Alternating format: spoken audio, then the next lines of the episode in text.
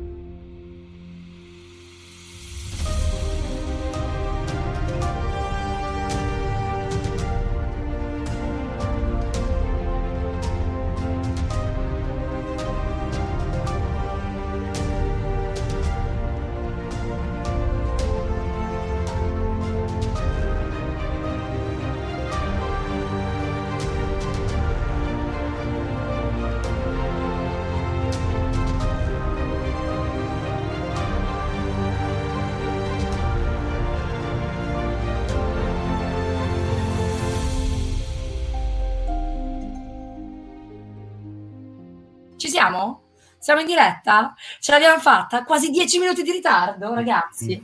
Non sono organizzata, non sono né organizzata né preparata. Intanto che vi aspetto, vado a cercare il cellulare perché da qualche parte l'avrò pur messo, secondo voi.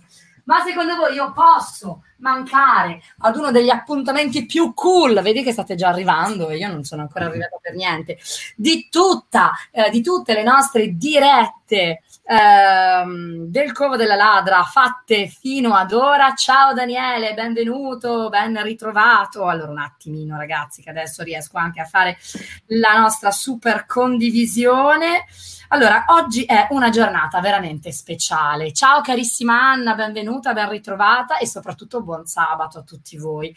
Oggi è una giornata molto particolare e adesso vi spiego per quale motivo. Ci sono due motivi per cui oggi è una giornata particolare. Sì, Daniele, sono in ritardo, hai ragione, hai, avete ragione, avete, sono in ritardo e non mi fate dire altro, che sennò poi divento eh, volgare. Ci sono due motivi per cui oggi sono eh, emozionata. La prima è che hanno liberato Silvia Romano. Scusate, dovevo dirlo, perché è una di quelle vicende che ci hanno toccato molto da vicino, perché Silvia era di, di Via Padova ed era eh, una amica, tra virgolette, della, del, della nostra, del nostro quartiere, e questa cosa è bellissima. E domani dovrebbe anche rientrare a, Milano, a Roma, quindi super. E va bene, quindi questa è una buona notizia. Eh, la seconda è che questa sera, ragazzi, io non sono da sola, ma sono in presenza di un ospite che per me, oh, ragazzi, cioè, sono emozionata già solo per il fatto di averlo qui con me questa sera. cioè, e vi dico solo questo. Io vi ho lanciato ieri, prima bella notizia del 2020, bravo. Allora, eh, io ieri vi ho lanciato la serata di oggi e vi ho detto che avremmo fatto una diretta dedicata al re dei re cioè al re dei mostri per eccellenza. di cui io però so molto poco, o meglio, so quello che sappiamo, che sapete tutti voi, diciamo. Ciao carissima Federica, benvenuta, benvenuta anche a te. La diretta di questa sera è tutta e interamente dedicata al re dei mostri, ovvero Godzilla. Cioè che già a dirlo mi emoziona, perché è, un, è, è bello in tutte le sue sfaccettature, però io diciamo che ne posso parlare da neofita e allora mi sono detta perché non farmi affiancare da chi invece Godzilla lo conosce fin nel minimo dettaglio, tutta la storia, la filmografia, tutto quello che si è scritto, si è detto, si è visto in tutti i luoghi, in tutti i laghi, in tutti i mari, insomma come questa sera io sono molto onorata di averlo finalmente accanto a me, anche se virtu- in modo virtuale, logicamente. C'è, è pronto? Sì. Ecco qua, Omar Serafini. Ciao Mariana, che bello essere in, in diretta. Molto emozionato per l'amore del cielo perché sai che io non sono, come dire, neofita del microfono, però io, noi viaggiamo in altre modalità, per cui per me la diretta, la diretta è un bel, come dire, fa il trapezzista senza rete, mettiamola così. Esatto. e vabbè, insomma, dai, sperimenteremo anche questa cosa. Allora, Omar Serafini, cuore, anima, eh, fondatore, giusto? Di uno dei Sì, podcast, cofondatore. Cofondatore, ecco, di uno dei podcast più seguiti eh, per gli amanti della fantascienza e, e, veramente trattate di tutto, da Star Trek alle ultime uscite. È meraviglioso e stupendo, ovvero Fantascientificast. Se non lo conoscete, andatelo a cercare e ascoltatevelo perché sono dei podcast stratosferici e anche molto interessanti, soprattutto per chi è appassionato eh, del genere. E Omar, però, dovete sapere anche che è un super maxi esperto di quelli che sono i caju, corretto? Si caju, sì. Beh, ovvero sì, i mostri. Esatto. Giusto. Più nella specifica, diciamo, diciamo che il, il, mix è kaiju più eiga, che praticamente eiga sta per... Uh, film, per cui praticamente, come dire, Kaiju Ega, film di mostri praticamente. I film di mostri. direte, vabbè, ma sì, ma dai, Godzilla. Ma invece no, Godzilla nasconde dietro di sé un universo sì. immenso. Come quando ti dicono, sì, vabbè, Superman è un fumetto. Ma no, Superman anche lui cela una, eh, un universo immenso di ideologie, di credo, di, anche di politica, diciamo così. Eh, ciao carissimo Antonio. Oh, Antonio, saluto mio compagno di bisbocce di podcast. Ecco, ecco, vedi.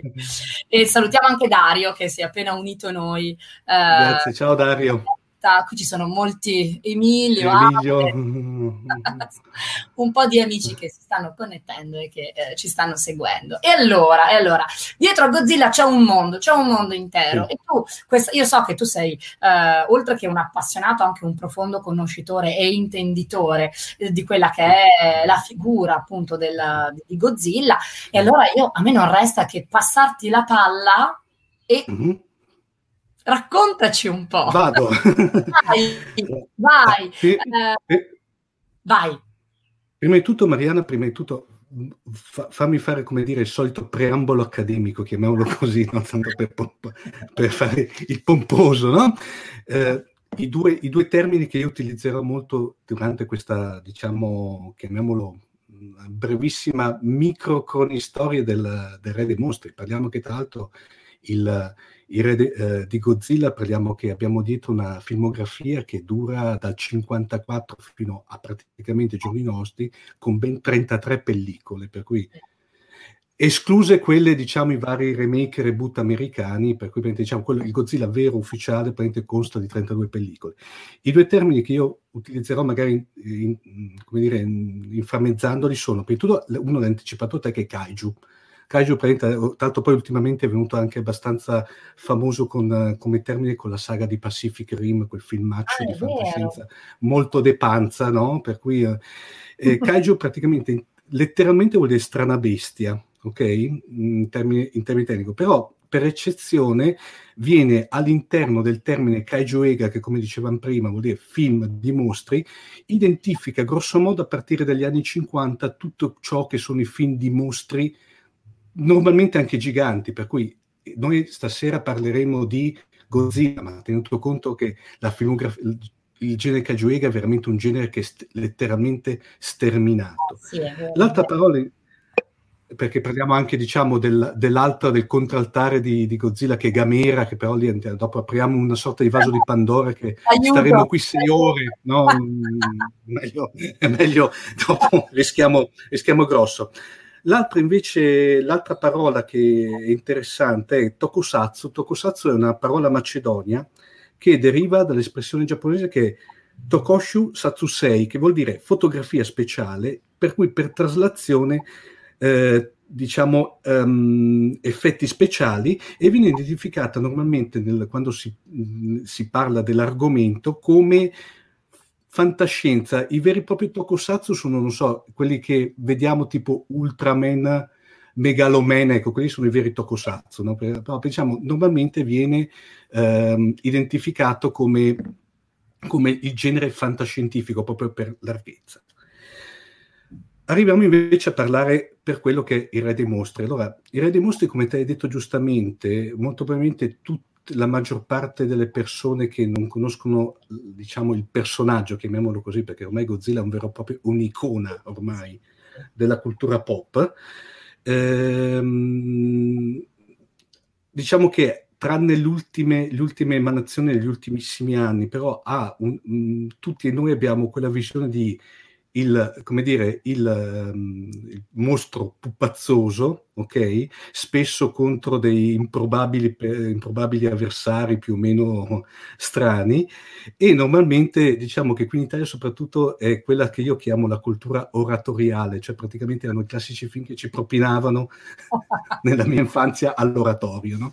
Oppure qualche passaggio fugace quando c'è stato il boom delle emittenti private, comunque diciamo però c'è da dire una cosa, la cosa interessante che forse la maggior parte non conosce, che in effetti però Godzilla ha una, nasce con un tentativo di denuncia per quella che era praticamente la minaccia nucleare che, di cui allora il Giappone era appena uscito. Quello che fanno... Um, positiva nel frattempo, Omar. Esatto. Allora, partiamo praticamente... Allora, Godzilla, allora, diciamo, Godzilla nasce da un antefatto molto drammatico, che è la tragedia di un peschereccio giapponese che si, chiama, si chiamava Daigo Fokuryumaru, che per assurdo il nome vuol dire dra- barca del drago fortunato numero 5. Oh, tenete, tenete, a mente fortunato perché in questo caso è veramente una cosa terrificante. Allora, dovete sapere che il primo di marzo del 54, nelle acque eh, dell'atollo di Bikini, eh, gli americani statunitensi stavano provando una serie di esperimenti, eh, diciamo, di bombe nucleari, fra cui praticamente il, proprio esattamente il primo di marzo quella che era il cosiddetto test denominato Castelbravo. Castelbravo vuol dire che in questo atollo di Bikini fac- stavano per far esplodere una bomba termonucleare di circa mille volte più potente di quella sganciata su Hiroshima e Nagasaki. Mamma mia. Per cui immagina, cioè quello. Tra l'altro poi la cosa terrificante è che le mille volte erano teoriche, in atto dell'esplosione si sono accorti che praticamente per una serie di motivi, che è inutile star qui, la potenza è stata addirittura tre volte maggiore. Tanto per dare dei termini, cioè il fungo, il fungo atomico, aveva, aveva raggiunto un'altezza di 40 km e un diametro di 100 km, per una roba devastante. A, tutto, a tutt'oggi Castelbravo è il quinta, la quinta esplosione nucleare più potente mai avvenuta, tanto per darti idee. Cosa è successo? Sempre quel fatidico di primo, primo marzo, i, eh, il famoso eh, Daiko Fukuryumaru ha, nonostante per via della famosa potenza che, come ti dicevo prima, era stata calcolata male, in senso eh, per cui c'era stata un'area di interdizione, però dato che la potenza è stata maggiore, questi poveri cristi che vanno fuori a pescare tonni si sono trovati investiti completamente dal fallout nucleare. Eh, per cui cosa è successo? I, mm, il suo equipaggio, dopo un, un, viaggio diciamo di ritorno, i 23 eh, membri dell'equipaggio, eh, sostanzialmente colpiti ovviamente dalle radiazioni, sono pian piano morti uno dopo l'altro, ovviamente di radiazioni. Con, cosa succede? Il, um, il paese, il Giappone che ovviamente ricordiamo che era appena uscito da una doppia tragedia nucleare, eh, cosa è successo? Eh, cadde di nuovo nel panico, tra l'altro sono stato praticamente il fatto che i tonni pescati sono stati poi ritirati tutti dal mercato per paura di intossicazioni e, e, e contaminazioni varie, e fra parentesi la, la, stampa giapponese definì questo incidente come il terzo bombardamento atomico a spese dell'umanità. Eh, fra parentesi, è anche interessante far notare che questa, questa tragedia portò a un certo punto a un insorgere all'interno del Giappone di un feroce movimento antinucleare con delle derive anche, anche antistatunitensi. E, tra l'altro, cosa è successo? Il governo americano tentò anche di mediare immediatamente con una serie di eh, di dire, indennizi, di, eh, di, rimborsi vari alle varie famiglie eh, dei, dei, membri dell'equipaggio, eh, però si rasentò quasi la crisi di governo ai tempi. È interessante dire che tra l'altro oggi la, da, uh, il Daiko Fukuru Mario è esposto in un museo a, uh, a Tokyo, proprio, c'è proprio una sorta di museo dedicato, un memoriale. Sì, per sì. cui, fermo restante queste, queste, prerogative, se vuoi, drammatiche, eh, passiamo invece al lato, se vuoi, un filino più ludico. Cioè, nell'aprile del 54, Tomoyuki Tanaka, che era il produttore esecutivo della Toho. Eh, da una parte colpito da questa tragedia e poi colpito dall'altra parte dalla visione del B-movie eh, americano di fantascienza e risveglio del dinosauro di Eugene Leury, a un certo punto dice caspita, ehm, l'idea della pellicola americana, che tra l'altro anche lì parlava bene o male di un dinosauro che dopo alla fine veniva abbattuto da un proiettile radioattivo, eh, dice, caspita, l'idea è ottima, però tutto sommato ehm, no, non la trovava molto suggestiva perché secondo lui era solamente i giapponesi che potevano ritrasmettere il dramma e, come dire, della, del, della paura del nucleare, eh, avendola ovviamente vissuta sulla, sulla propria pelle. Eh, sorretto da questa idea, lui scrisse una, una, un soggetto che si intitolava, adesso perdonate il mio giapponese che ovviamente è scadentissimo, Da Kaiju no Kaitei ni Man Mail, che vuol dire letteralmente il grande mostro venuto da 20.000 uh, miglia sotto il mare. Questo eh, dà dà eh. praticamente il via sostanzialmente a quello che è stato quello che viene definito il progetto G Stakuin, cioè che vuol dire praticamente il progetto uh, G, dove G sta per Giant, in quanto veniva stabilita la presenza di un grande mostro non ancora ben identificato. Uh, Tanaka, Tanaka, affidò la sceneggiatura a uh, Shigeru Kayama, e ehm, che tra l'altro è uno scrittore di gialli abbastanza quotato, fra parentesi la, la, diciamo, il romanzo di Godzilla è stato edito da pochissimo qui in Italia a, a cura della, della Yamato, alla scuola della K, per cui eventualmente si, la, si può è in vendita tranquillamente. Uh, Valeria, stiamo parlando degli anni 54. Ecco, e ti fermo un attimo anche Omar, sì. anche se è difficilissimo fermarti perché io sì. sono qui prendo dalle labbra, nonostante arrivino i clienti, io però sono qui.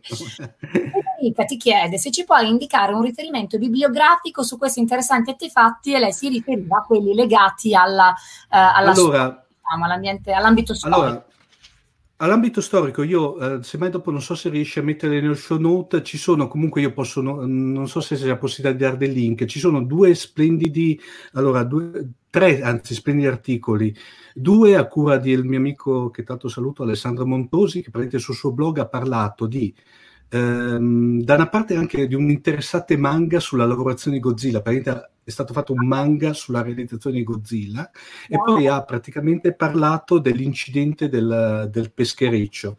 In più su, anche su Vanilla Magazine, che è un altro sito, è stato fatto uno splendido articolo a cura di, eh, perdonatemi che vi recupero la, la, l'autrice, a cura di Annalisa Lo Monaco, che praticamente parlava in maniera molto storica di questo evento sostanzialmente. Tenete anche conto che comunque sono voci che sono facilmente reperibili su Wikipedia anche. Ok, Ok, allora casomai facciamo una cosa. Adesso non riesco eh, tecnicamente sì. a recuperare i link di questi due mm-hmm. articoli che tu mi hai detto perché sennò mi si blocca tutta la trasmissione. eh, casomai a trasmissione conclusa, se vuoi aggiungere questi due link tra mm-hmm. i commenti della diretta, così almeno chi eh, è okay. seguito anche insomma, li può, può accedere. Così Dai. al limite poi alleghiamo la sorpresa che c'è quella che ti avevo accennato. Del... Ah sì, oh no, è vero, oh mio Dio, vedi che ah, arriverà il momento, guarda. Lo troviamo il momento per annunciarla, perché la diretta sera, per tutti i partecipanti della diretta di questa sera, ci sarà un regalo. Vogliamo già dire? No, lo diciamo dopo. Lo diciamo dopo. C'è un regalo. Allora, restate connessi perché vi manderemo un regalo. Uh, eh, ri- un attimo perché ci sono, ci sono un altro paio di domande. Sì. Eh, a parte eh, Ivo che scrive il film King Kong contro Godzilla. Esiste. Eh, mi chiedono di che anni stiamo parlando, ma hai già risposto. E di- Valeria dice: perché una scimmia, non un mostro degli abissi, non un uomo delle nevi? Mi chiede. Eh, perché sostanzialmente il buon Tomoyuki Tanaka era stato folg- cioè folgorato, di, a parte colpito dall'incidente, ma era stato anche folgorato dalla visione di questo filmaccio americano di, di classico B-movie dove c'era un dinosauro, per cui lui aveva una certa, non dico una fissa sui dinosauri, però de- aveva detto che, ok, Eccolo qui, signor Tomoyuki Tanaka, circondato da, dai, da, dai, suoi figli, ecco, aveva praticamente, aveva, eh, scelto che la famosa creatura doveva essere un dinosauro. Okay. come dicevamo, affidò la sceneggiatura al buon Shigeru Kayama e eh, Takeo Murata e il grande maestro, tra l'altro ric- voglio ricordare, il grande maestro Ishiro Honda, che ricordiamo che eh, giovedì c'è stato il 109 anniversario, eh, compleanno di Shiro Honda, personaggio veramente uno dei giganti del cinema giapponese e non solo. Eh, svilupparono la sceneggiatura, tra l'altro con un per allora per il, per il, il modus operandi giapponese era qualcosa di nuovo, facendo immagine per immagine con un curata storyboard. E qui c'è una cosa interessante da far vedere, ecco, per intenderci. Così ti vediamo meglio. Ecco, questa qua è, un, aspetta, eh, che qui ho, l'ho l'incontrario, questa qui è una storyboard. Praticamente è il, il film eh, diviso in, uh, in riquadri, praticamente, che, in cui ogni scena è accuratamente dettagliata, sia come disegno, sia come tempistica, sia come eh, come dire, svolgimento. E per allora, adesso è una cosa più che naturale, per allora era una sorta di, eh, come dire, di, mh, mm, di novità uh, per, per modus operandi del, del, della produzione di una pellicola. Uh, il, all'inizio c'era stato, come dire, dato che non si, diciamo, il dinosauro era l'idea del capo, però non era ancora completamente decisa, il buon Eiji Tsuburaya, altro personaggio magistrale, eh, mago degli effetti speciali, eh, tra l'altro um, veramente un, anche lui un, gig- un, gigante del cinema non solo giapponese, eh, padre tra l'altro dei vari Ultraman, eh, tanto per dare altre, altre cose, eh, un, un ottimo effettista, aveva proposto inizialmente quella che era, eccolo qua, eh, quella che lui aveva una fissa per le piovre, aveva proposto una piovra, però tutto sommato le piovre allora erano un po' difficili da realizzare, parliamo, te, parliamo in periodi dove non esisteva la computer grafica, per cui era stata subito accantonata l'idea della piovra. E um, cosa succedeva? Eh, tra l'altro poi è anche interessante dire che Eiji Tsuburaya era la Toho allora era molto specializzata in film di guerra, quelli che potrebbero essere considerati adesso ad, ad alto budget. Wow. Eiji Tsuburaya era un maniaco, nel senso che lui addirittura cercano voci che i modellini in scala, se non erano, come diceva lui, li distruggeva, per cui era un perfezionista numero uno, era mh, veramente un, secondo me un genio. Poi dopo eh, saltiamo a un certo punto si decide che, ok, Tanaka a questo punto prende le redini del fa, facciamo il dinosauro. Il buon Akira Watanabe, che era il direttore artistico allora della Toho, cosa ha fatto? ha fatto, ha preso un tirannosauro, un allosauro, le incrociati assieme con una cresta ossea tipo, tipo uh, stegosauro e da lì sostanzialmente è nato uh, il prototipone di Godzilla. Quello che è forte, che io ogni tanto lo cito, che dopo col seno poi è vero, cioè qui i ragazzi hanno fatto Jurassic World 60 anni prima, incrociando le varie specie di dinosauri. Fantastico. Cosa succedeva? Il problema era che mancava, se vuoi, la cosa più importante, il titolo. Perché, cioè, okay, fino allora ricordiamoci che si chiamava ancora Progetto G. Sul titolo, guarda, esiste una che, allora io la, la cito, però è sostanzialmente una sorta di leggenda metropolitana, no? eh, poi smentita in varie interviste da parte della, della vedova di Onda. Ecco, poi diciamo, la storiografia ufficiale dice tranquillamente che il buon Tanaka un giorno passeggiando negli studi della Toho vede praticamente questo, questo gruppo di lavoranti, di macchinisti che a un certo punto prendeva in giro questo corpulento, massiccio e anche se vuoi un pochino impacciato eh, macchinista chiamandolo Gojira. Gojira praticamente è una parola crasi da gorilla e Kujira, cioè praticamente il... Um, eh, mischiandolo insieme è venuto fuori Gojira, questo qui ha detto, caspita, è il suo nome, da lì praticamente è nato ufficialmente Godzilla. Anzi, Gojira, perché ricordiamo che i puristi lo chiamano ancora Gojira, che è il vero nome di Godzilla. Godzilla è il nome, diciamo, occidentalizzato. Tra l'altro poi è interessante dire che tra l'altro il nome occidentalizzato la TOL ha registrato con ben otto anni di ritardo, per cui praticamente ci sono state le, tantissime edizioni, edizioni, di film di Godzilla dove Godzilla non era chiamato Godzilla ma con vari nomi svariati inventati, per cui oh, diciamo... Ecco. Scusa Omar, ti interrompo un attimo. Prego. Emanuele ci chiede, il fiato mm. atomico, chi l'ha inventato? Ma eh, nel senso, allora, eh, su quello, su quello allora, mh, mm, a proposito, ciao Emanuele, prima di tutto, Uh, il, um, il, fiato atomico è stata sostanzialmente un'ulteriore invenzione di Tsuburaya che a un certo punto voleva rendere ancora più, come dirti, drammatico l'impatto e come dirti, anche perché se no altrimenti avevamo il classico mostrone eh che pum pum pum schiacciava tutto e distruggeva tutto. Il fiato atomico dava ancora l'idea della, della, come dire, della, della gravità del nucleare. Tra l'altro la cosa interessante è che il fiato atomico inizialmente era tipo una sorta di emanazione spray, per cui diciamo il vero fiato atomico illuminato è una roba che è arrivata molto dopo. Ecco. Per cui, eh, allora, tornando a noi, il 5 di luglio del 54 entra in produzione ufficialmente eh, diciamo, la pellicola e dopo 122 giorni di lavorazione, per cui ancora una, diciamo, in, in tempi, se vuoi, abbastanza tutto sommato stretti per i tempi, eh, Godzilla fu um, fu terminato. Qua è interessante che tutti non lo conoscono, perché ovviamente è quello, eh, se passi eh, il buon... permettimi di parlare di Auro Nakajima. Auro Nakajima che tra l'altro è venuto anche a mancare da poco perché eh, posso, è, è, mancato mh, tre anni fa, era il, quello che io ho definito The Man in the Suite, praticamente era sostanzialmente l'interprete di Godzilla era, eh, questo tratto era a sua volta un attore che, poverino, doveva sopportarsi il peso di quella tuta in lattice che pesava circa 100 kg eh, sotto continue esplosioni e circo, cioè, la storiografia narra che in, uh, nel primo Godzilla ha perso qualcosa come 18 kg durante la lavorazione Ecco, qui interessante questa slide che è passata adesso perché questo è Aaron Nakajime in tempi recenti e Godzilla ha la stella sulla Walk of Fame di Hollywood.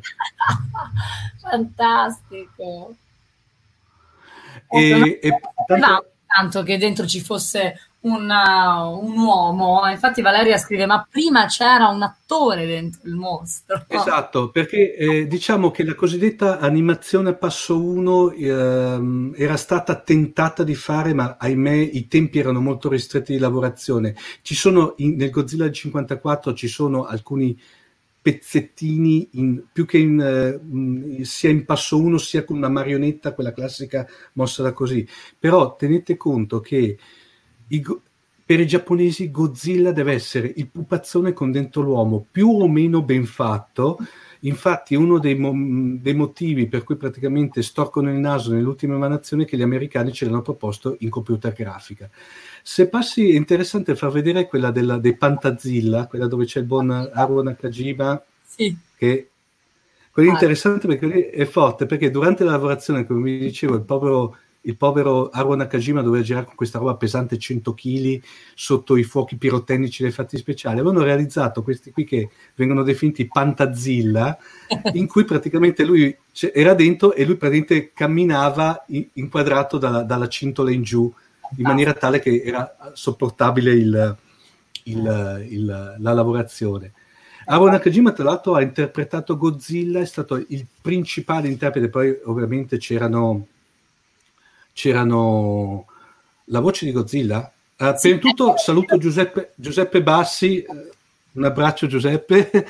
Eh, la voce di Godzilla, la voce di Godzilla, nel senso il famoso ruggito di Godzilla è una cosa terrificante perché ehm, è stato ottenuto, se non mi ricordo male, da sfregando con un guanto da saldatore, per cui di guanto di, di- di- di pelle scamosciata, una corda di contrabbasso mixato con un ruggito di giaguaro e, e, e rifatto all'incontrario praticamente. Quello è, è è è il ruggito standard di Godzilla. Poi ha cambiato durante le varie emanazioni della sua storia perché ovviamente ha anche cambiato aspetto estetico Godzilla durante il- la sua vita.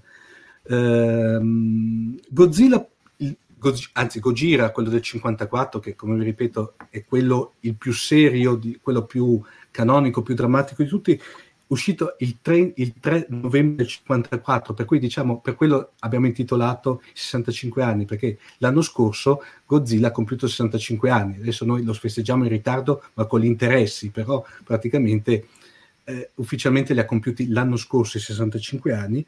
Tra l'altro è stato un enorme sforzo produttivo per la Top perché avevano speso qualcosa come ehm, costato qualcosa come 60 milioni di yen, che allora era una cifra veramente fuori dal mondo, però tutto sommato è stato veramente un successo clamoroso. Eh, e tra l'altro anche, allora, reperirlo adesso è un po' difficile, Mariana, e, proprio il film Godzilla, perché tra l'altro il, fi- il vero Godzilla non è mai uscito in Italia. Come, come, come, come uscita cinematografica. Da noi è arrivato, che dopo ne parleremo immediatamente, immediatamente dopo, la versione occidentali- cosiddetta occidenta- occidentalizzata. Ehm, praticamente è uscito tempo fa un cofanetto che però adesso lo trovate solamente nell'ambito dell'usato, eh, fatto dalle Yamato Video in collaborazione con la Communi- Communication, in cui erano contenute tutte e due le edizioni, per cui l'originale del 54 giapponese sottotitolata in italiano e quella occidentalizzata. Io consiglio di reperirla perché ancora adesso è un film che tranquillamente regge ancora il- la botta come film, perché è ancora è, dram- è drammatico proprio, cioè a vederlo, mh, cioè trasuda di, della drammaticità del, del- del- sia pericolo nucleare sia della sensazione di una nazione come il Giappone che l'aveva appena vissuto sulla propria pelle. Consiglio di vederlo perché ovviamente è tener conto che quello è lo spirito per cui è nato il film. Dopo ha preso una, una deriva un po' diversa. Eh, tocchiamo, ahimè, l'argomento delle versioni occidentalizzate. Allora, cosa è successo? A un certo punto gli americani vedono che il film poteva funzionare, l'altro fatto bene perché l'altro era un film che reggeva, se non fosse in maniera superiore alle produzioni statunitensi coeve di quell'epoca, acquistano i diritti sulla produzione. Però cosa succedeva? C'era una cosa importantissima. Prima di tutto, allora, diciamo che la, la- la causa, diciamo, la giustificazione ufficiale di occidentalizzazione è il fatto che era ovviamente interpretato da giapponesi, per cui proporre una cosa del genere. eh, bellissima sta domanda qui, complimenti, bella, bella, Io bella. tutte, eh, poi dopo le Bella, no, è ottimo, ottimo grandissimo. Ehm, la, la- diciamo, la giustificazione ufficiale della occidentalizzazione è stata per il fatto che, essendo interpretato da prevalentemente attori giapponesi, parliamo anche di un momento storico in cui, come dire, la guerra era appena finita da pochissimo, dicevano non poteva aver successo, no? Invece la scusa ufficiale è questa, che sostanzialmente se te, voi si vede la versione originale di Godzilla, è un post-it, post-it alto 50 metri contro praticamente, sostanzialmente, con un profondo sentimento antinucleare e molto poco velato, anche anti-americano sostanzialmente. Per cui l'occidentalizzazione sostanzialmente è stata fatta per stemperare alcune parti. L'occidentalizzazione tra l'altro è stata veramente, io, io francamente, cioè, l'ho vi, ha snaturato completamente l'opera, tra l'altro era stato, hanno preso l'opera praticamente, l'hanno tagliata, rimescolata, li hanno inserito letteralmente a forza, delle scene girate con Raymond Barr, Raymond Barr per intenderci ehm, Perry Mason, per intenderci, il famoso Perry Mason, eh, dove lui praticamente fa queste parti, dove lui cerca di guardarle con dei sguardi magnetici, cioè una, una tristezza immane, e ahimè però questa versione quella che dopo è stata distribuita in tutto l'Occidente, perché quello, quando Godzilla è arrivato in Italia è arrivata la versione americana. Quello che te stai vedendo adesso invece è il famoso, eh, l'altro saluto Luigi Cozzi, amico di lunga data, è quella che viene definita nel fandom Godzilla, nel senso da Cozzi il, no? Godzilla. Cosa ha fatto? Luigi Cozzi, tra l'altro, che tra l'altro bisogna ringraziare in quanto, a, parte essere anche uno dei maggiori cultori di Godzilla in Italia, però sostanzialmente, e tra l'altro con mia somma invidia è proprietario di, delle pizze originali del Godzilla del 54, per cui con mia somma invidia. Eh, e, mh, cosa ha fatto a un certo punto? Negli anni 70 ha preso il Godzilla, quello, diciamo la versione statunitense, per cui parliamo ancora di uno, qualche cosa in, uh, in, bianco, in bianco e nero. Uh, ha fatto un processo di colorizzazione della pellicola, per cui letteralmente fotogramma per fotogramma, le ha montato sopra una colonna sonora differente con una sorta di sistema, quello che chiamano praticamente lo sprettorama 70, che è una sorta di, chiamiamolo, eh, come direbbe a Roma, Dolby Surround e no altri praticamente, e sostanzialmente cosa ha fatto? Mh, ha rimontato ancora completamente la pellicola, rimettendoci dentro anche spezzoni di altri film, e se ne è attribuita la regia, anche, anche la regia. Eh, però bisogna dire una cosa, che tutto sommato l'opera del Boncozzi è, ha ripreso quella drammaticità che si era persa nella versione occidentalizzata degli Stati Uniti.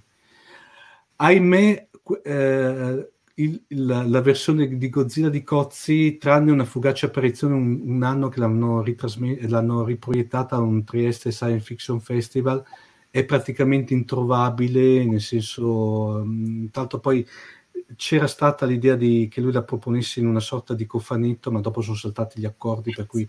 E, però è un peccato non vederla perché secondo me è notevole, cioè al di là della, dell'operazione che può essere lecita o no, del fatto di aver fatto questo miscuglio di, di cose, però ha recuperato di gran lunga la drammaticità della, della, della pellicola.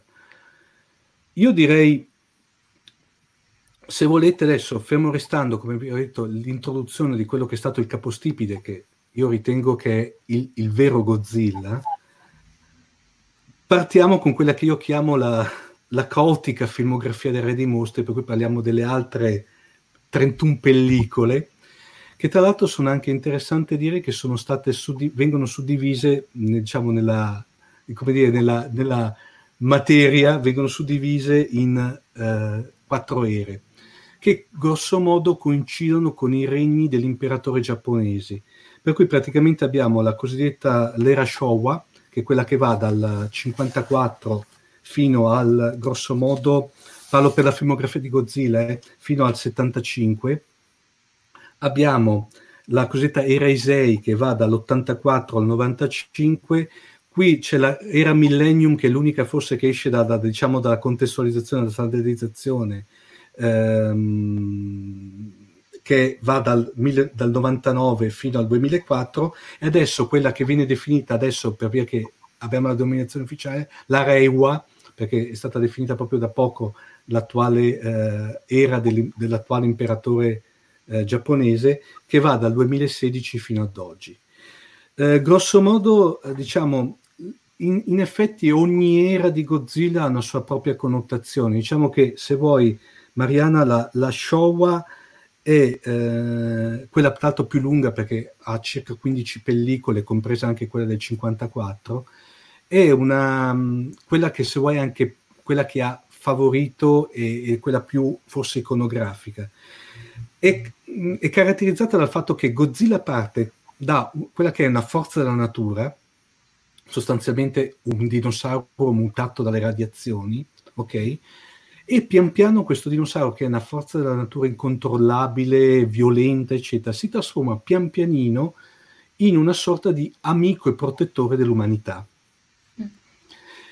Pian pianino anche le varie pellicole passano da una connotazione, se vuoi, fra virgolette, adulta, a quella di eh, pellicole orientate molto ai bambini, eh, questo erano conscelato perché a un certo punto si accorgevano che gran parte degli, degli, diciamo, degli spettatori del botteghino arrivava da quel, da quel, target lì, per cui ovviamente hanno dovuto, eh, hanno dovuto indirizzare. Fermo perché sì. la nostra Federica dice per seguire bene questa diretta è necessario un corso accelerato di giapponese. oh. Perdonatemi, ma sta, sta. Lo faremo, lo faremo, ma vai, vai, vai avanti perché ma... mi sto appassionando a questa storia. Diciamo che, come dicevamo, la Showa, tra l'altro a un certo punto arriviamo fondamentalmente nel 75 dove c'è un crollo nei, dei, dei, dei, dei incassi al botteghino perché ormai, ormai praticamente Godzilla era diventato letteralmente una macchietta sostanzialmente combattendo questi, questi avversari letteralmente improbabili. Buongiorno Elena. allora, am- amico dell'umanità no, io preferisco il no, perché praticamente il vero Godzilla è una furia incontrollabile, è la natura che ci, ci si ritorce contro, per cui io sono ancora del Godzilla, quello, diciamo, il vero Godzilla, quello cattivo. Ehm, per assurdo, nell'epoca Showa è interessante dire che l'unico film, se vuoi, decente e con un certo anche connotazione di denuncia, perché aveva tirato in ballo di nuovo, ehm, come dire, dei messaggi, ovviamente, sempre nell'ambito del personaggio, di denuncia verso l'inquinamento, era stato quello che era intitolato Godzilla Furia dei Mostri, eh, Godzilla Taidora, tanto che c'è questo mostro che praticamente si chiama Idora, che eh, nasceva dagli, dall'inquinamento praticamente.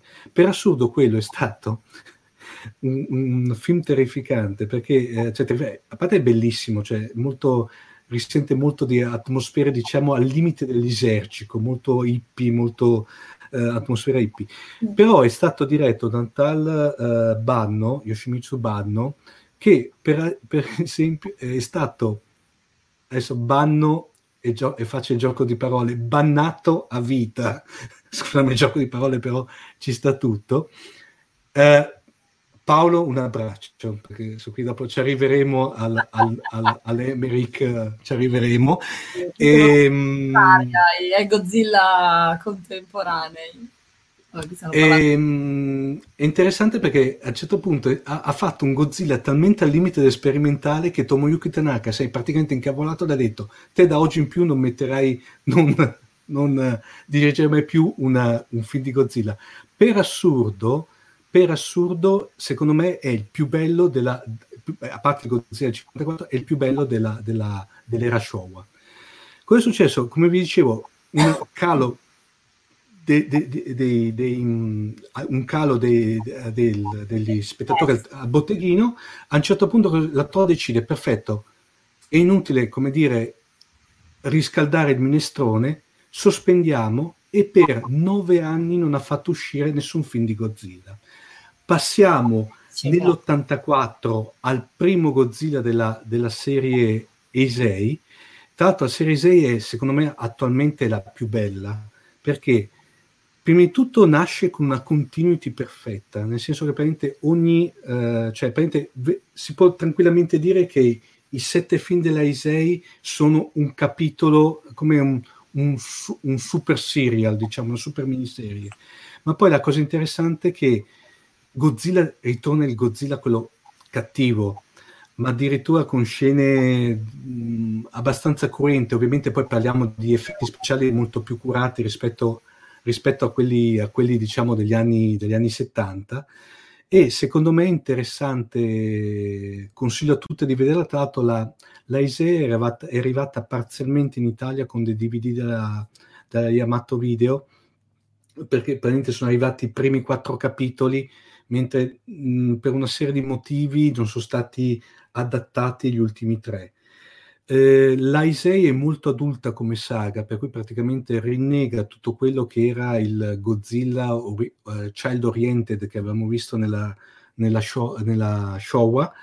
Eh, dicevo, c'è proprio questa continuity, per cui mentre nella Showa, bene o male, uno può vedere benissimo ogni, ogni film di Godzilla come a sé stante, non esiste una vera e propria continuity, ci sono dei rimandi, ma sono molto leggeri, mentre invece qui praticamente esiste proprio una rifer- ogni, ogni pellicola riferisce alla precedente.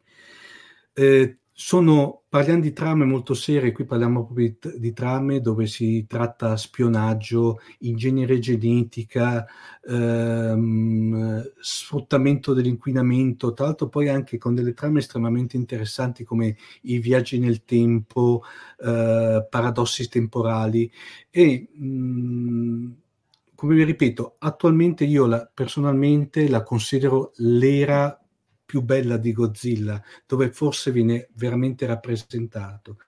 Anche qui cosa succede? Succede che, ahimè, nonostante, nonostante tutto, si vede che evidentemente i giapponesi ne avevano anche qui, a un certo punto erano andati in saturazione ovvero di Godzilla. Eh, arriviamo nel 95 quando con l'ultimo episodio della saga, di, della Isei, della serie 6, cioè Go- Gojira TIE Destroyer ehm, il TIE vuol dire contro, questo mostrone che si chiamava Destroyer, e abbiamo Godzilla muore, nel senso che praticamente letteralmente Godzilla si scioglie in una sorta di meltdown, di fusione nucleare interna, si scioglie e passa eh, ufficialmente, ufficiosamente, nel senso che dopo non è stato più preso questo filone, non è stato più continuato, passa il testimone a quello che era suo figlio, cioè alias quello che viene definito Godzilla Junior, e, um, e la saga termina lì. Anche qui abbiamo praticamente, anche qui la Toho comincia a dire basta fin di Godzilla, però come al solito si ricrede e nel 99 esce il primo uh, capitolo, capitolo per modo di dire, di quella che viene attualmente definita la saga Millennium, con questo Gojira 2000 Millennium che si ricollega completamente, cioè nel senso cancella tutto quello che c'è stato prima e si ricollega al Godzilla del 54. Perdonatemi, prima non vi ho detto che anche la Isei cancella tutta la Showa e si ricollega direttamente al Godzilla del 54. È proprio una caratteristica di tutte le ere di Godzilla, tranne l'ultima, che ogni primo capitolo di ogni era cancella la, la, precedente e si ricollega al Godzilla del 54. Tutto sommato la Millennium è un po' una, una nera, una, una, serie un po' particolare perché in effetti non esiste una vera e propria continuity fra i vari film, esiste quella che è praticamente, esiste solamente due film all'interno della, della Millennium che sono collegati uno all'altro, però ognuno è a sé stante e si ricollega sempre al famoso Godzilla del 54. L'ultimo capitolo, secondo me, eh, allora qui entra un discorso di pancia, l'ultimo capitolo della Millennium è quel famoso Gojira Final Wars che per festeggiare il cinquantesimo anniversario di Godzilla in Toho decidono di fare le cose in grande e fanno un filmone dove c'è dentro tutto il bestiario Toho, tutte le fantatecnologie della Toei hanno fatto questo film che non c'entra un tubo con, con gli altri perché proprio è, è sé stante che allora io l'ho, mm, l'ho, l'ho definito un, un um, Federica direi di no. Diciamo tecnicamente no nel senso che viene definito un attimo la, la, la, domanda per chi non ci sta guardando ma ci sta solo ascoltando. Mm. Il pianeta delle scimmie, chiede Federica, l'intera saga, potrebbe essere considerato un film di mostri, mostri intesi come animali con le peggiori caratteristiche umane? La mm. risposta è... No, io, io, lo vedrei come un perfetto, visto che è un genere che va molto di moda adesso, è un perfetto film distopico, secondo eh, me. sì, è vero. Entra proprio nei canoni distopici, secondo me. Eh, in effetti, tra l'altro, bellissima saga quella del pianeta delle scimmie. Tra l'altro, eh, devo dire la verità, bella l'originale, eh, non quella il remake che hanno fatto da poco. Che non, so, io sono i remake e reboot non è che mi piacciono moltissimo. Comunque, ritorniamo al nostro Final Wars. Final Wars, Final Wars è veramente quasi, non dico un orgasmo per ogni appassionato di Kaiju Ega, però è una cosa veramente eh, bellissima da vedere, veramente, tra l'altro poi fatto con una tecnica abbastanza mista perché ci sono sia effetti fatti con l'uomo nel pupazzone, sia praticamente effetti computer grafica. E la cosa buffa da ricordare, che qui non tutti lo sanno, ricordiamo che nel frattempo nel frattempo, prima era uscito il famoso, quello che eh, prima uh, il, il, nostro ascoltatore ricordava, era uscito il famoso Godzilla di, di, di Emmerich. Aspetta che recupero allora, Paolo che diceva... Esatto, il Godzilla di Emmerich. Allora, sì, il Godzilla di Emmerich... Perché prima, poco prima scrive una cafonata pazzesca, così come le recenti, uh, e quindi poi si riconnette sì. a... Allora, il, su Godzilla di Emmerich, diciamo, permettetemi questa sorta di anticipazione. Allora, il Godzilla di Emmerich viene denominato ufficialmente del, diciamo, dalla to Zilla, cioè senza il God davanti, per ovvie ragioni. God, Dio, cioè Zilla. Nei fan viene considerato, viene chiamato Gino.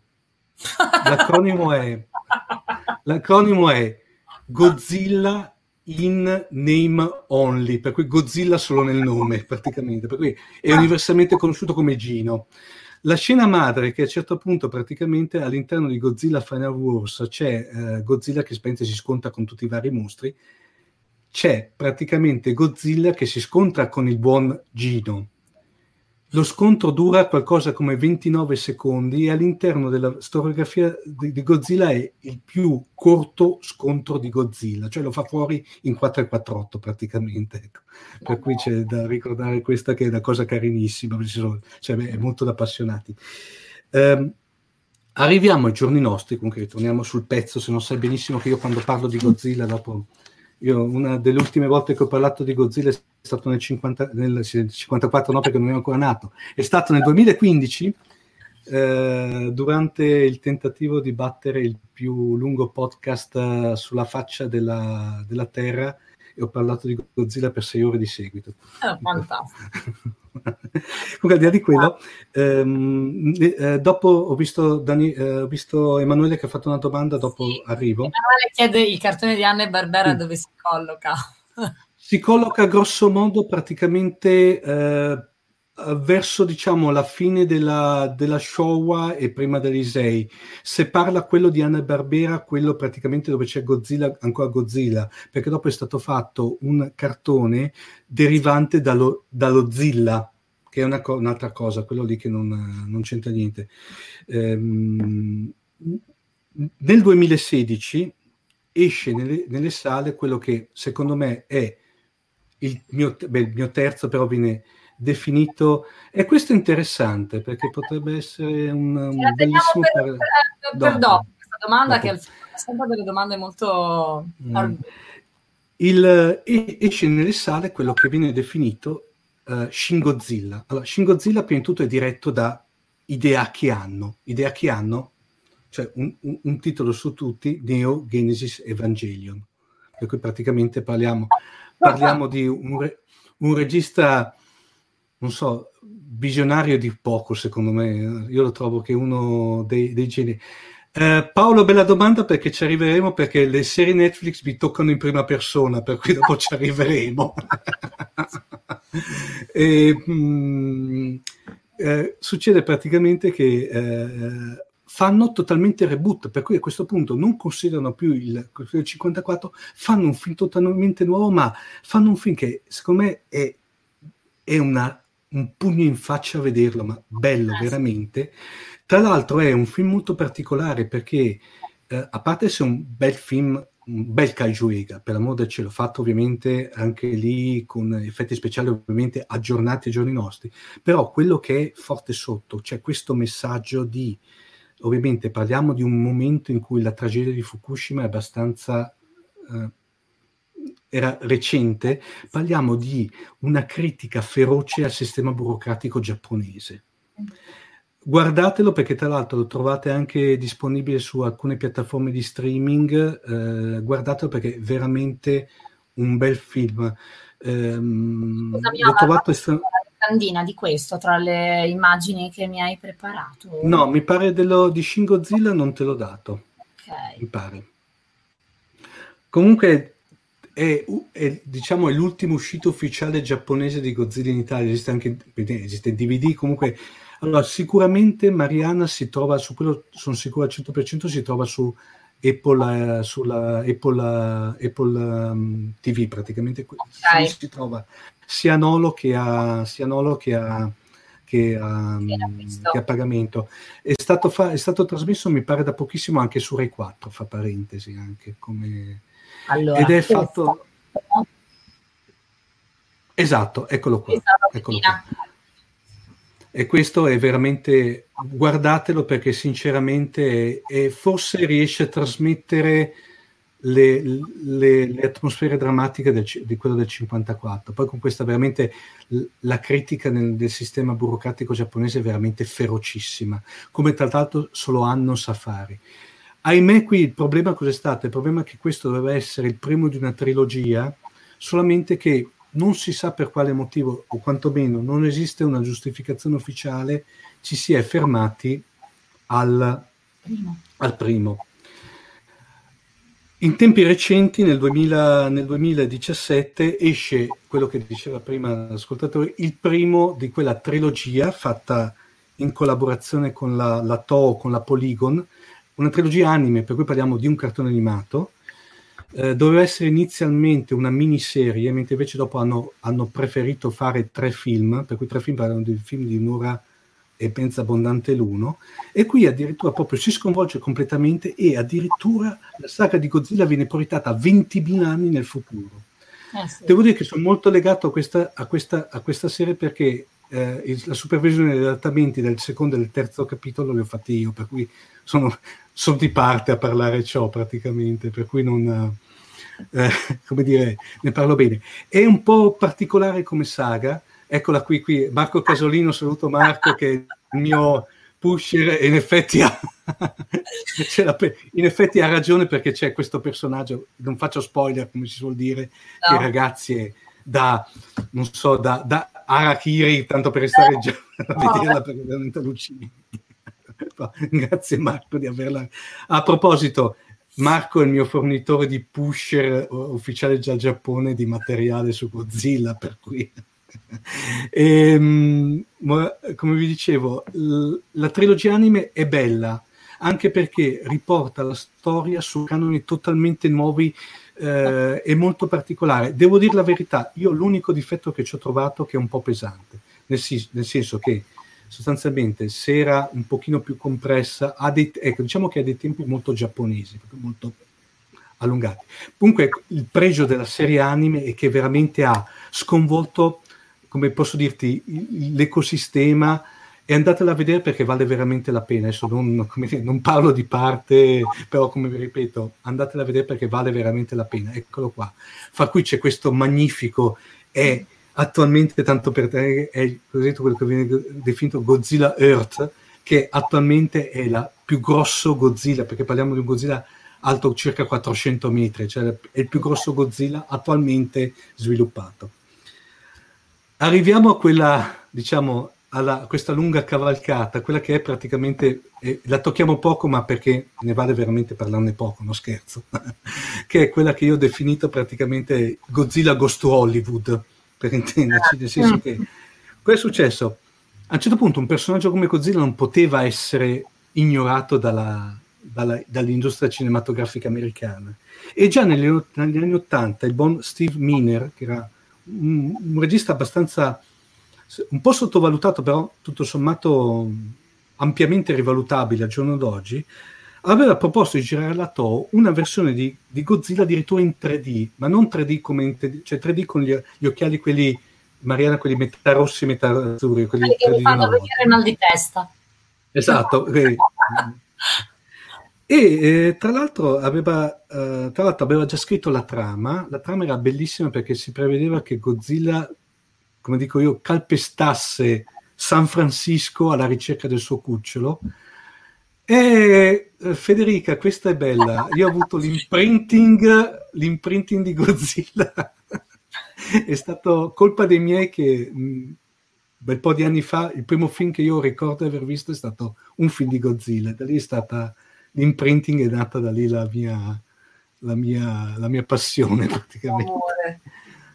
E, ehm, dicevamo il Godzilla, l'ipotetico Godzilla di Miner era un Godzilla molto particolare fatto in 3D. Mh, mm, lui, Godzilla aveva, ci sono alcuni bozzetti, aveva una connotazione molto da dinosauro, da dinosauro. Tra l'altro, poi questa, la scena di Godzilla che sbarca a San Francisco è stata poi ripresa nel secondo capitolo Il mondo perduto di Jurassic Park, fra parentesi, dove c'è il tirannosauro che viene portato. E, ehm, il problema è che era, mh, per come l'aveva concepito, il progetto era stato scartato dai vari studios perché risultava troppo costoso per l'epoca. Arriviamo nel 92 quando la Tristar, la Sony praticamente, Artista Pictures sarebbe la, la, la, la, divisione film della Sony, acquista dalla Toho con l'intenzione di fare una trilogia i diritti di Godzilla. Eh, dopo aver fatto praticamente, aver affidato subito la regia al buon Jean de Bont, che è un regista, è regista però dopo ha abbandonato e è passato al, a Ronaldo Emerigo, praticamente, buon Ronald Emmerich Oh, grazie della, della, della citazione di...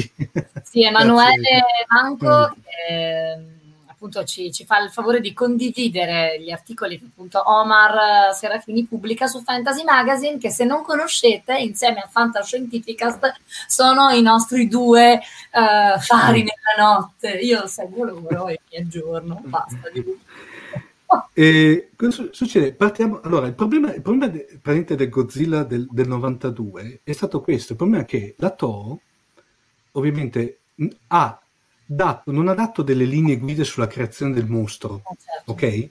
L'unica veto era che Godzilla non doveva mangiare uomini, ecco, l'unico veto che aveva dato. Per cui a un certo punto gli americani si sono sentiti di avere carta bianca e hanno realizzato quell'obrobio sostanzialmente, che è una sorta di incrocio fra un'iguana, una, una cosa inguardabile tutto sommato, fra parentesi prevalentemente realizzata in computer grafica, per cui e poi sminuendo quello che è il personaggio, perché alla fine da buon film americano, dopo aver distrutto New York, lo fanno fuori con due missili. Cioè, cosa succedeva? Il problema cosa è successo? Per assurdo quel film lì è stato un grossissimo successo botteghino.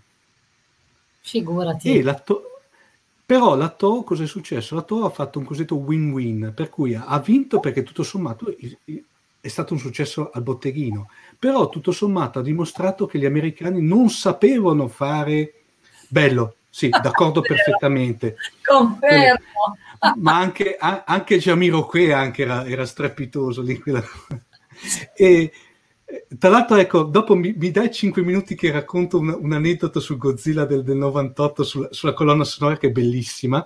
Allora, il, um, dicevo, il, il win-win è stato sul fatto che da una parte è stato un incasso, un successo al botteghino, ma notevole, da una parte per i fan più, ma neanche tanto duro e puro, per i fan è stato invece un flop perché non si aspettavano quel tipo di Godzilla. certo. Per cui i giapponesi hanno dimostrato che gli americani non sapevano fare Godzilla. Per cui la famosa trilogia, infatti il finale è totalmente aperto di, del Godzilla di Emmerich, la famosa trilogia è diventata un solo film e poi hanno fatto una piccola serie animata, dimenticabilissima, fra parentesi, la serie animata.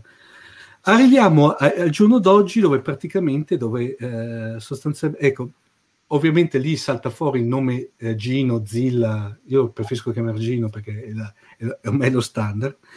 Nel, um, nel 2004 Banno, il famoso, vi ricordate, Banno, il regista bannato della serie Color, riesce, dato che nel frattempo il buon Tomoyuki Tanaka era passato a miglior vita, riesce ad avere dalla Toei i diritti dello sfruttamento delle immagini di Godzilla e cosa succede? Riesce a vendere ciò alla Legendary e da lì nasce il cosiddetto, eh, quello che viene attualmente definito il Monsterverse, per cui quello che dal 2014, diciamo dal 2014, i diciamo due, quello, quello, che verrà adesso a me lo stiamo, lo stiamo aspettando con ansia per vedere che, che per cui parliamo del Godzilla, Godzilla King of Monster, poi ci sarà Godzilla contro Kong e poi c'è Kong uh, Skull, Island che, uh, Skull Island che è quello praticamente fatto su King Kong. Cosa ne penso? Allora, beh, dal punto di vista visivo niente da dire, è un'orgia, cioè è bellissimo per l'amor del cielo.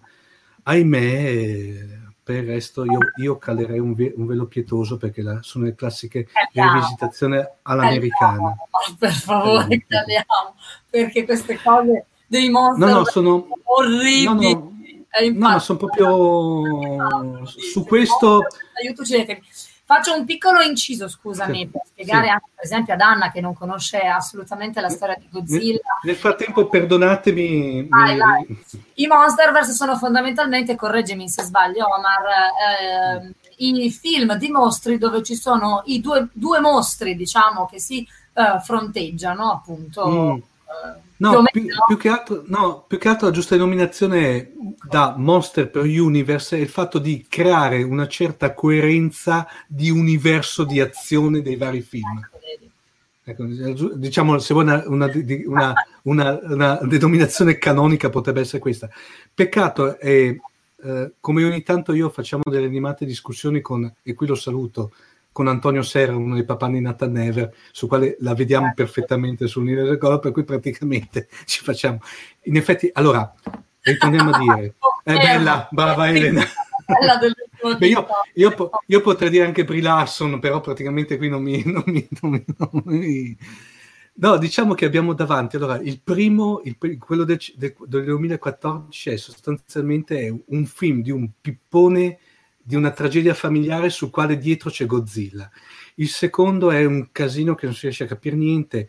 Il terzo, il terzo era, uh, il terzo era um, praticamente lo stiamo aspettando perché non si riesce bene a capire se hanno problemi nella post-produzione o non lo vogliono far uscire, visto il periodo del, del, del, Covid, per evitarsi cose. Io almeno ho visto alcune cose che sono sca- sfuggite sulla rete di strafogo, de- di quello che si sa, ma non, diciamo che non nutro molto aspettative sul tutto.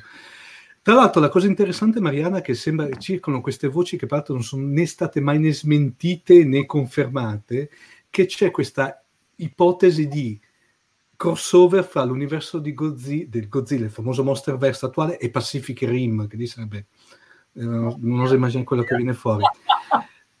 La cosa, no, volevo raccontare quell'aneddoto che tanto non, lo, diciamo, non l'abbiamo messo nelle note, che però è carinissimo.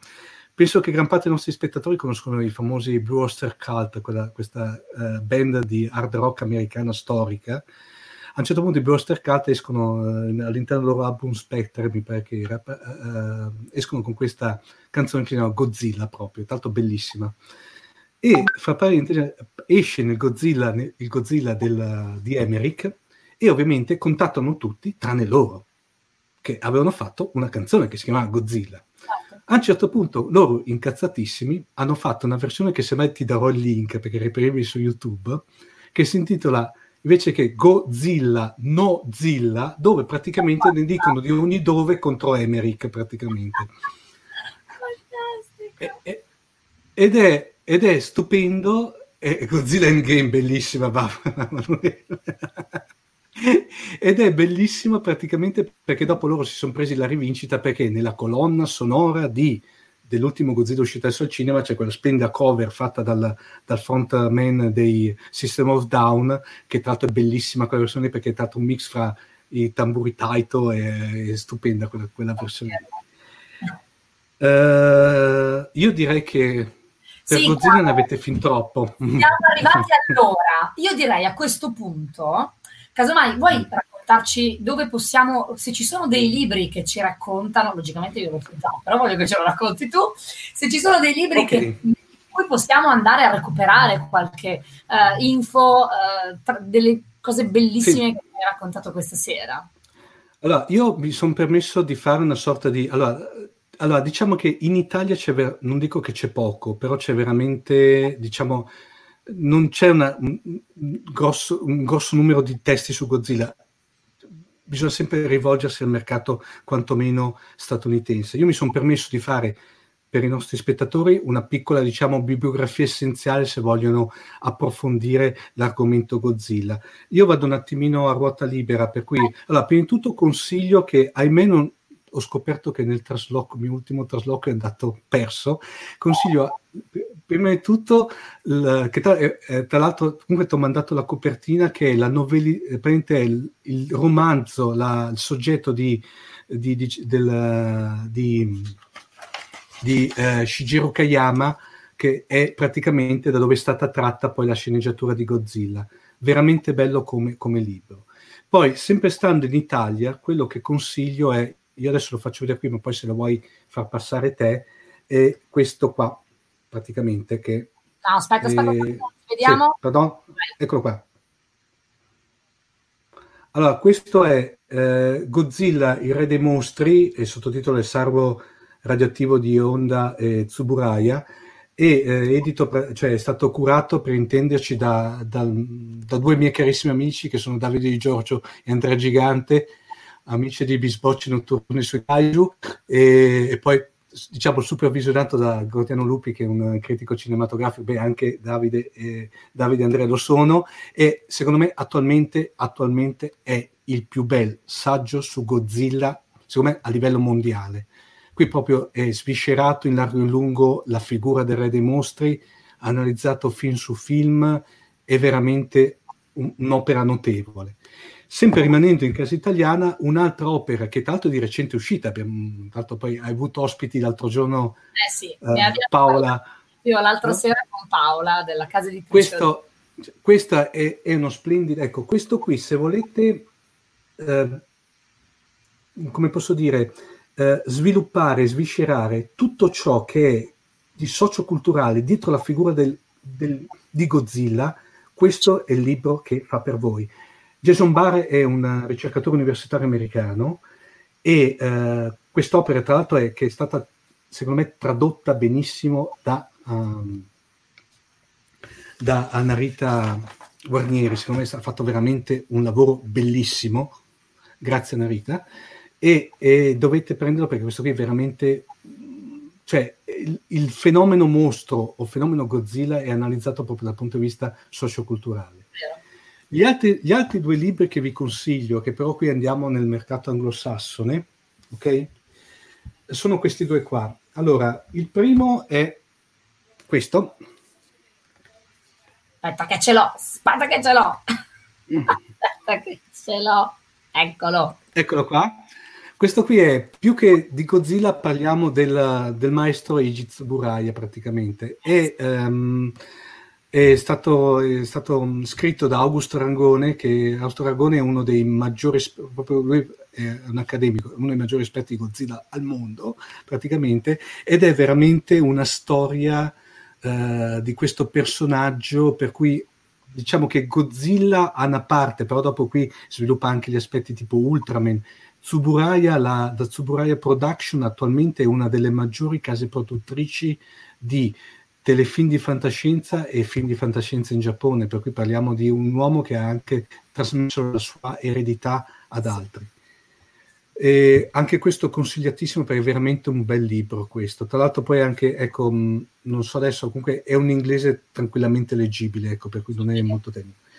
Arriviamo invece a quello che secondo me è uno dei più bei libri su Godzilla a livello mondiale, che è quello di uh, Steve Rifle, praticamente, che è questo, Aspetta ah, che... Eccolo qua, che... Eccoti. Eccolo qua, che è praticamente eh, Japanese Favorite Mon Star, che lui l'ha definita la biografia in, in, uh, non autorizzata di, di Big G, mentre Big G è uno dei, dei, dei, soprannomi di Godzilla, e anche questo è bello perché questo qui è veramente una cornucopia di informazioni, retroscena, curiosità su tutta la filmografia di Godzilla eh, anche questo veramente consigliato come, come libro. Confermo. Poi oh, dopo... No, è un po', sei un pozzo di scienza. Oltretutto, mm. Emanuele ti consiglia di scriverlo tu il testo qui. Eh, ma quello, quello c'è in progetto. il problema è chi te lo pubblica. esatto, il problema è che esiste quasi per l'amor del cielo. è, un'epo- è una, è una, sì, una, gestazione geologica quella vita, nel senso come... Vabbè, qui sono tutti estercati comunque. Federica ha appena commentato, ma che meraviglia. E comunque siamo a un'ora e undici minuti di diretta e siamo ancora tutti qua incollati alla, bocca ad ascoltarti, perché è troppo interessante.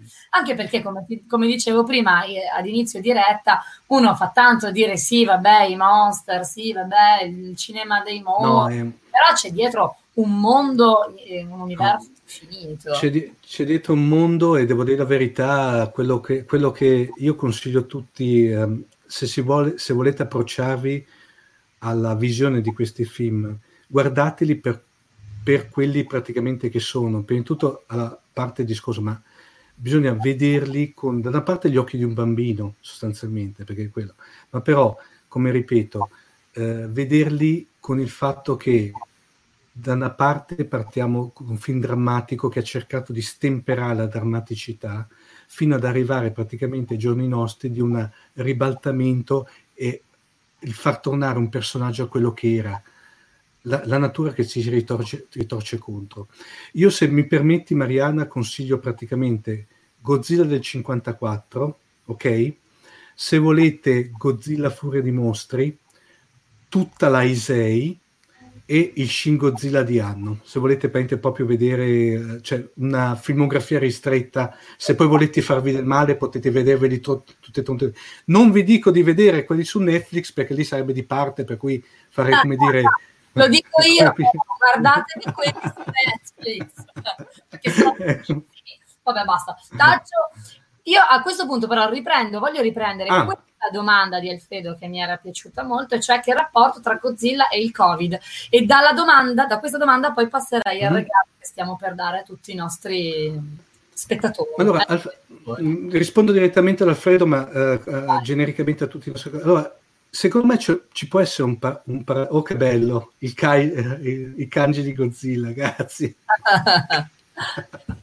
allora il, um, il parallelismo vedo quello. Allora al di là di, della... Di, allora, parlo del Covid, allora, premesso che io non sono un esperto, per cui io so quanto ne sa un uomo normale che si tiene aggiornato sull'argomento, ma vedendo, uh, se vediamo la natura del Covid con la natura di Godzilla, abbiamo davanti a due fenomeni, secondo me, di uh, rivalsa della natura, ok?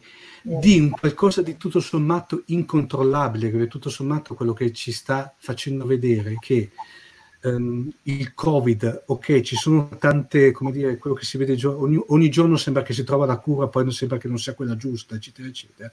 Però da veramente il parallelismo può essere, mi dà l'idea di fa- quando c'era il povero esercito giapponese che tentava di combattere Godzilla con esiti più o meno non dico, non dico ridicoli perché sempre qui parliamo di due cose, parliamo di finzione e di drammaticità e praticamente da una parte abbiamo un qualche cosa che non sappiamo do, come, come, affrontarlo sostanzialmente. Se noi vediamo un qualche cosa come la natura che ci, ci si ehm, riversa contro, incontrollabile, allora secondo me il, il parallelismo è perfetto. Grazie Omar. Bello, confe- con- confermo anch'io, nel senso che anch'io l- l- tendo a leggerla così, soprattutto dopo la tua spiegazione, quindi del, di come nasce eh, la figura di Godzilla e il mito anche di questo mostro cattivo e poi buono e poi cattivo. Bello, bello, bello, bellissimo. Vorrei, a questo punto dovrebbe scattare tipo un applauso. Devo organizzare le sonorizzazioni per far partire gli applausi come nelle applausi o risate a, a, seconda di. Però noi qui, qui, noi abbiamo un regalo da dare. Omar, sì. come si fa?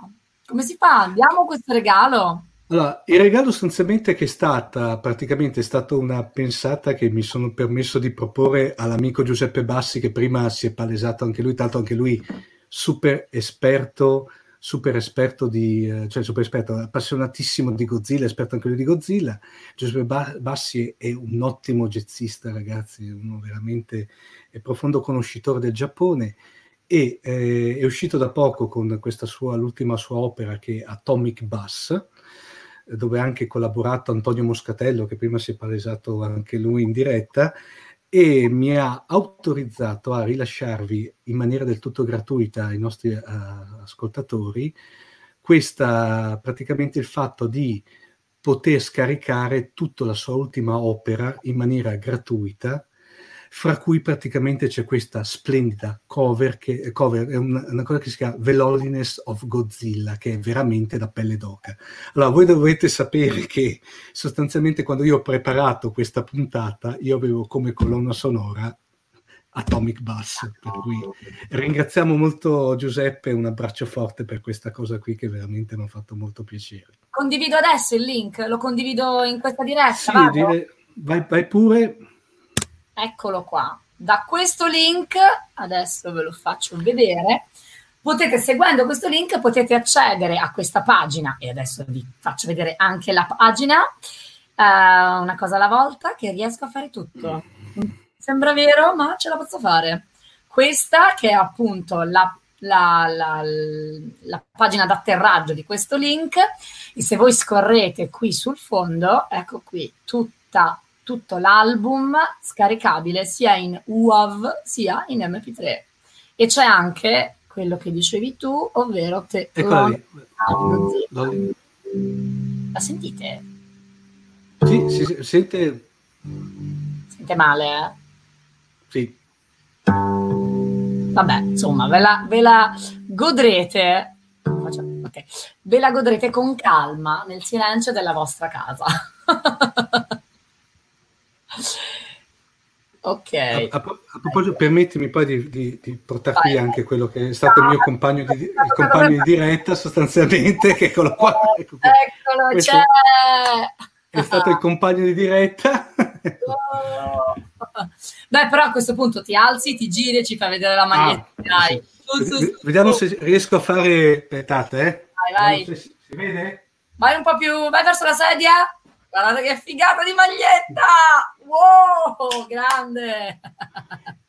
Inaugurata apposta per voi, eh, perché non l'avevo ancora. grande Omar, grande. E allora, ragazzi, una bellissima ora e 19, cioè ragazzi, cioè, e siete ancora tutti qua. Vabbè, Omar, ti devo chiamare più spesso. Grazie, Tanto di argomenti ne abbiamo. infatti, infatti. Uh, intanto ci ringraziano, Anna, grazie anche se non me lo merito. Eh, vabbè, insomma, sei stata qui con noi anche se non conoscevi l'argomento. Grazie.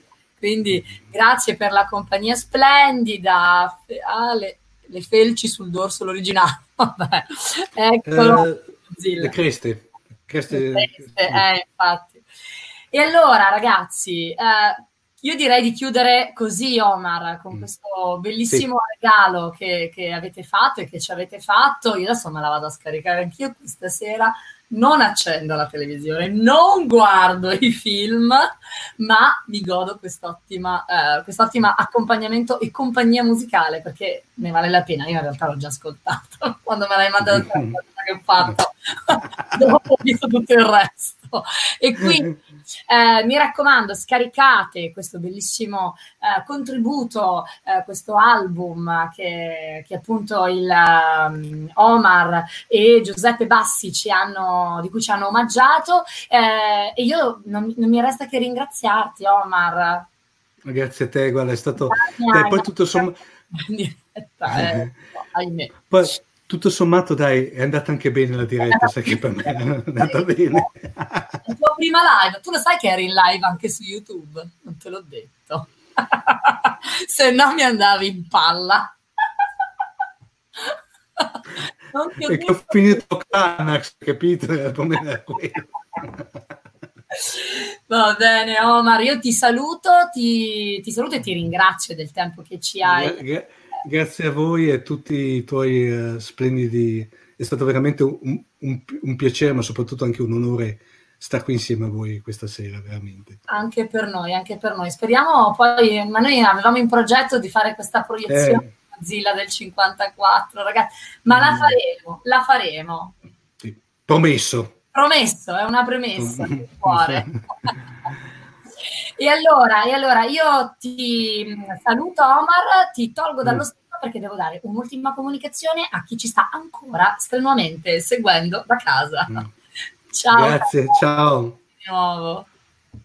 Ed eccoci qua, abbiamo salutato Omar Serafini, voce, cuore e co-creatore di Fantascientificast. Se non lo conoscete, se non avete mai sentito eh, i loro podcast, vi consiglio di eh, andare a, ad ascoltarli perché sono bellissimi e, e, e, poi vabbè, per me, come vi dicevo, sono un faro nella notte, nel senso che io mi aggiorno, mi tengo informata, sono delle bellissime discussioni che ti aprono veramente l'orizzonte, soprattutto per chi come me è appassionato di fantascienza e co. e simili. Per rispondere a Gianni, Gianni sì, lo puoi rivedere, puoi rivedere la diretta sia sul nostro canale YouTube sia sulla uh, pagina di um, Facebook alla fine della diretta. Aspetta qualche minuto, giusto il tempo che lo stream venga elaborato da Facebook e ci puoi rivedere in qualsiasi momento anche su YouTube. Lo stesso discorso di prima su, su, su Facebook. Domani è domenica, mi ricordano che è la festa della mamma, sì è verissimo Valeria, ehm, e, e, basta, quindi auguri a tutte le mamme. E auguri anche a me perché anche sono mamma. Noi ci rivediamo settimana prossima, non vi posso ancora svelare quali sono gli appuntamenti che ci aspetteranno settimana prossima, anche perché non li ho ancora definiti tutti, quindi non posso dire nulla.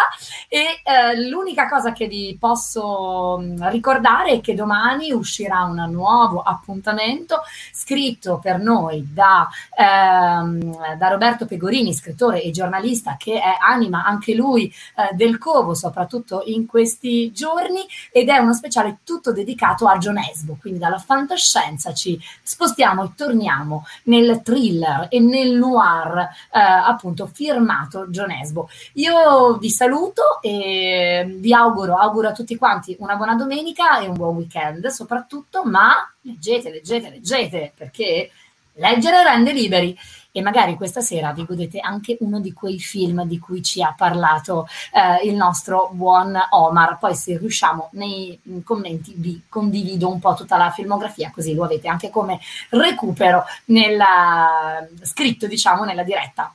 Dal Covo è tutto, ciao ragazzi, buona serata. Avete ascoltato Fantascientificast, podcast di fantascienza e cronache della galassia, da un'idea di Paolo Bianchi e Omar Serafiti con il contributo cibernetico del Cylon Prof Massimo De Santo.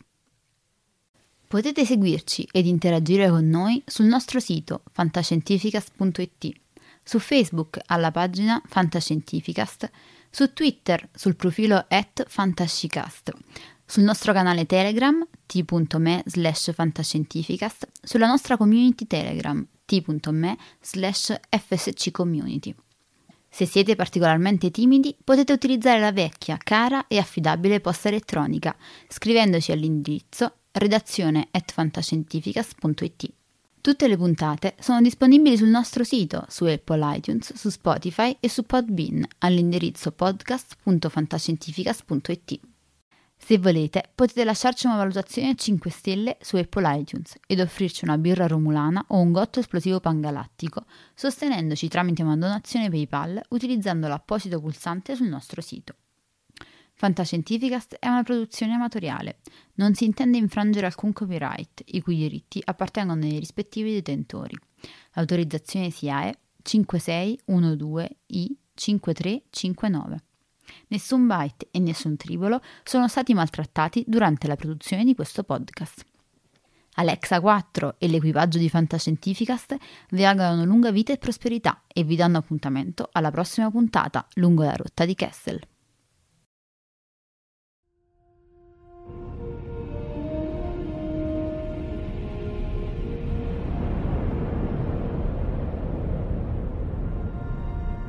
Certo che hanno una gran bella nave e hanno un capitano ancora più grande. Allora è finita a quanto pare. Io dico che sarebbe il caso che ci muovessimo anche noi.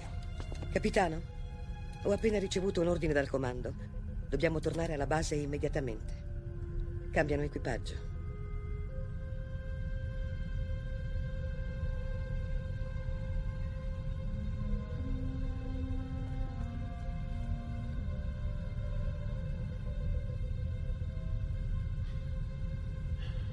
Se fossi umano, Penso che ora la mia risposta sarebbe andate al diavolo. Se fossi umano.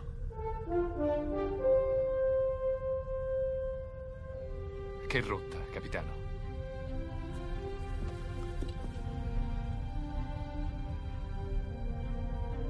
Seconda stella a destra. Poi dritto fino al mattino.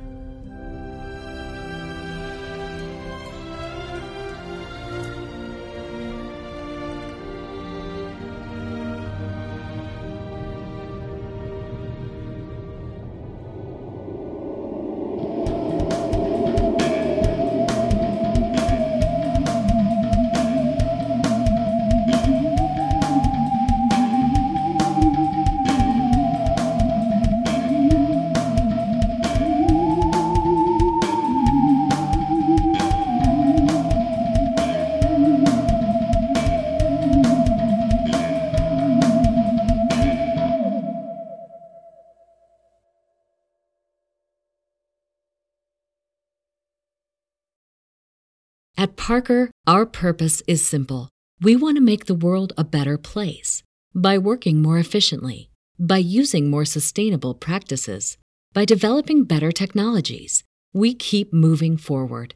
With each new idea, innovation, and partnership, we're one step closer to fulfilling our purpose every single day.